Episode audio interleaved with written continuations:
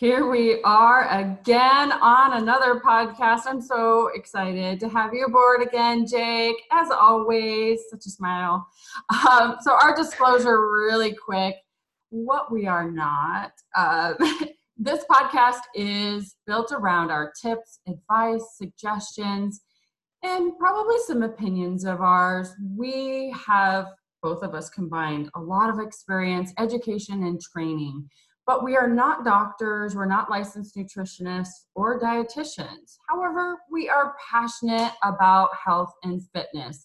Thank you again, Jake, for your continuous support and fun during these podcasts. So let's begin. What are we talking about today? Full range of motion, yeah. really important. Why don't you start? Because you got back issues and stuff. I bet it's even more relevant to you right now than.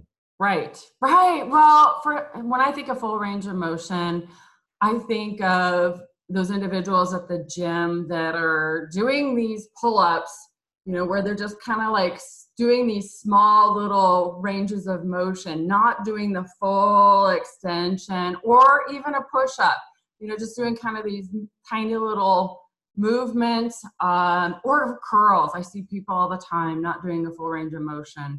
Um, in reality is is that's not proper, um, in my opinion. Again, throwing out my opinions here.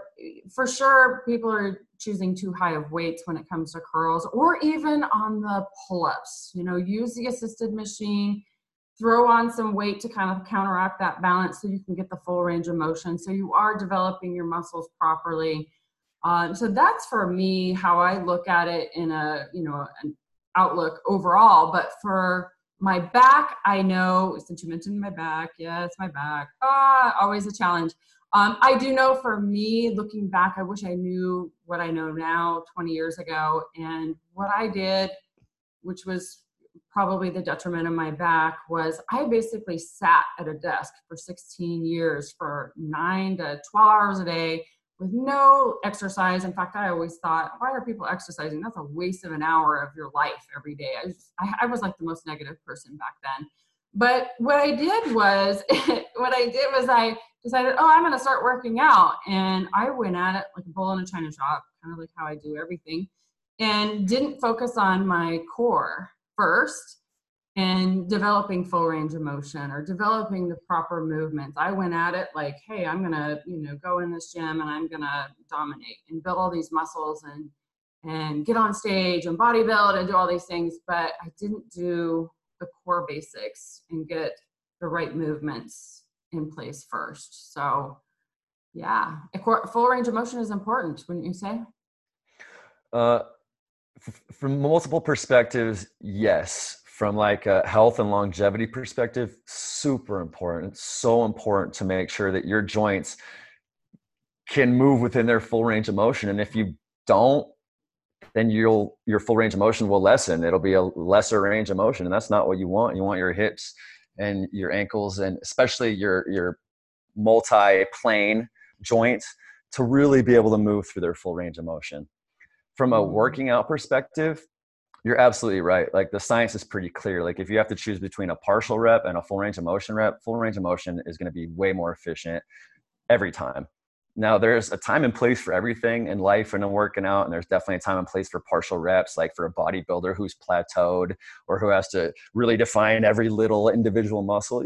That's fine. But for the average person, like you're gonna just get way more benefit just getting the full range of motion. For something like biceps, it's not that big, you know for something like squats, there's a little bit more of an argument for exploring different depths, you know, maybe because you can't do nearly as much weight if you go all the way down versus if you go down to like your legs are parallel a little higher. Um, there is an argument to be made that if you want to develop strength in addition to hypertrophy, that you should vary those, especially for those uh, multi-plane joints, those big joints. But yeah, on average, full range of motion is by far the best way to go. And just to add to that, that includes like a nice pause at the top and bottom, no mm-hmm. bouncing, you know, because otherwise you're cheating the very sort of ends of those muscles of their work too. Um, but I think the most important thing besides, you know, just getting buff and what works best for hypertrophy is really to encourage people who might be listening to this to develop full range of motion of the joints that will affect the quality of life. And I'm talking mostly about the back and neck, you know. And if you imagine like a fresh sapling that's nice and supple that can be bent in all different kinds of positions versus an old stick that can't be bent, that's what your spine is turning into over time, you know. And you have to continually bend it to keep it loose and supple. And there's a lot of people that can't come close to like getting a nice C in their spine either way, backwards mm-hmm. or forwards, and it'll just get worse. And those joints really need full range of motion more than like your bicep muscle joint, you know, in my opinion, for longevity and quality of life. What do you think? Yeah, absolutely. I'm actually currently going through uh, a therapy process with my chiropractor to get better full range of motion with my spine, my upper cervical spine, actually. Uh, and it's, it was amazing to me to learn all the things that I've done in my life have caused damage you know, damage that you can't see unless you do an X-ray or an MRI. Um, but she proved it to me that you know I, I, have. I've created a lot of damage to my neck, and I associate that back to you know sitting at a desk, staring at a computer, and and I remember during that 16 years and actually 22 years sitting at a desk on you know on a computer all day long. I remember just throughout the day hunching over with the stress and all the you know, stress mainly. The stress would ride on top of my shoulders, and I just feel my shoulders just curling over throughout the day. And I had nothing in my regimen that would help me improve my posture. Um, to work on having good full range of motion and, and keeping my head on my shoulders, you know, and so that's something I'm working on right now, and, and something that a lot of people don't realize that uh, their heads are you know tilted forward because they're constantly on their phone or constantly staring at the computer or just don't realize that their posture is way off. Um, but that it's associated with a couple of different things but full range of motion is really important. I think that one thing that i've realized is uh, the importance of strength in not only in your chest but in your upper back as well just to keep keep you upright and keep you strong, have that good posture, and have better full range of motion when we're talking about a shoulder press or um, any kind of movement, really. So, yeah. I believe that, like, on average, your body should spend an equal amount of time basically in every position because if you spend more time in one position you'll force you know your spine or whatever it is to bend that way it's like our spines curve forward more than they curve backwards because we spend more time almost every human does if you just watch like the full range of the neck or the full range of the shoulders, how many times do you see people go through that full range of motion on a daily basis? You never do. They're stuck within this little fraction of this much range of motion. And so what happens? The ability to get that full range of motion just declines over time until this is all they have left. And it's like we're encouraged by society to sit still in, in school. We're encouraged to sit still at our desks. You know, it's weird if you see someone like doing that stuff, but it's something we should do more. We should move more. We should get that full range of motion. And even if you just take five minutes while you're sitting at your desk and just consciously get every joint through its full range of motion, you know, right. It be really beneficial. Set your timer for every 30 minutes, get up and do some stretches, get some movement because you're right. The body's going, going to adapt to whatever it is that you do uh, you know, whether you're really sedentary, it's going to adapt and muscles and joints and everything is going to loosen up and or tighten up. Um, probably a little bit of both, which is going to decrease your your range of motion. I believe in yoga. I don't do yoga enough. I you know wish I could fit that into my schedule once a week or twice a week. Um, but I do love going to yoga, and it really is an eye opener. Like, oh man, you know, look at that girl. She can she has full range of motion.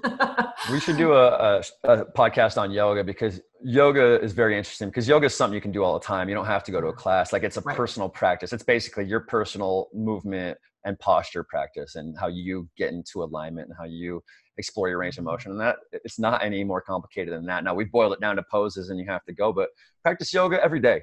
Be aware of where your spine is in space.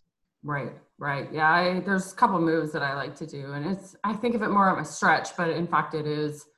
I mean, downward dog is just a simple one that everybody knows, and that one's great. Uh, but you like that one? yeah, I do. I absolutely do. Get them hamstrings stretched. yeah, that is a good one. That's yeah, good.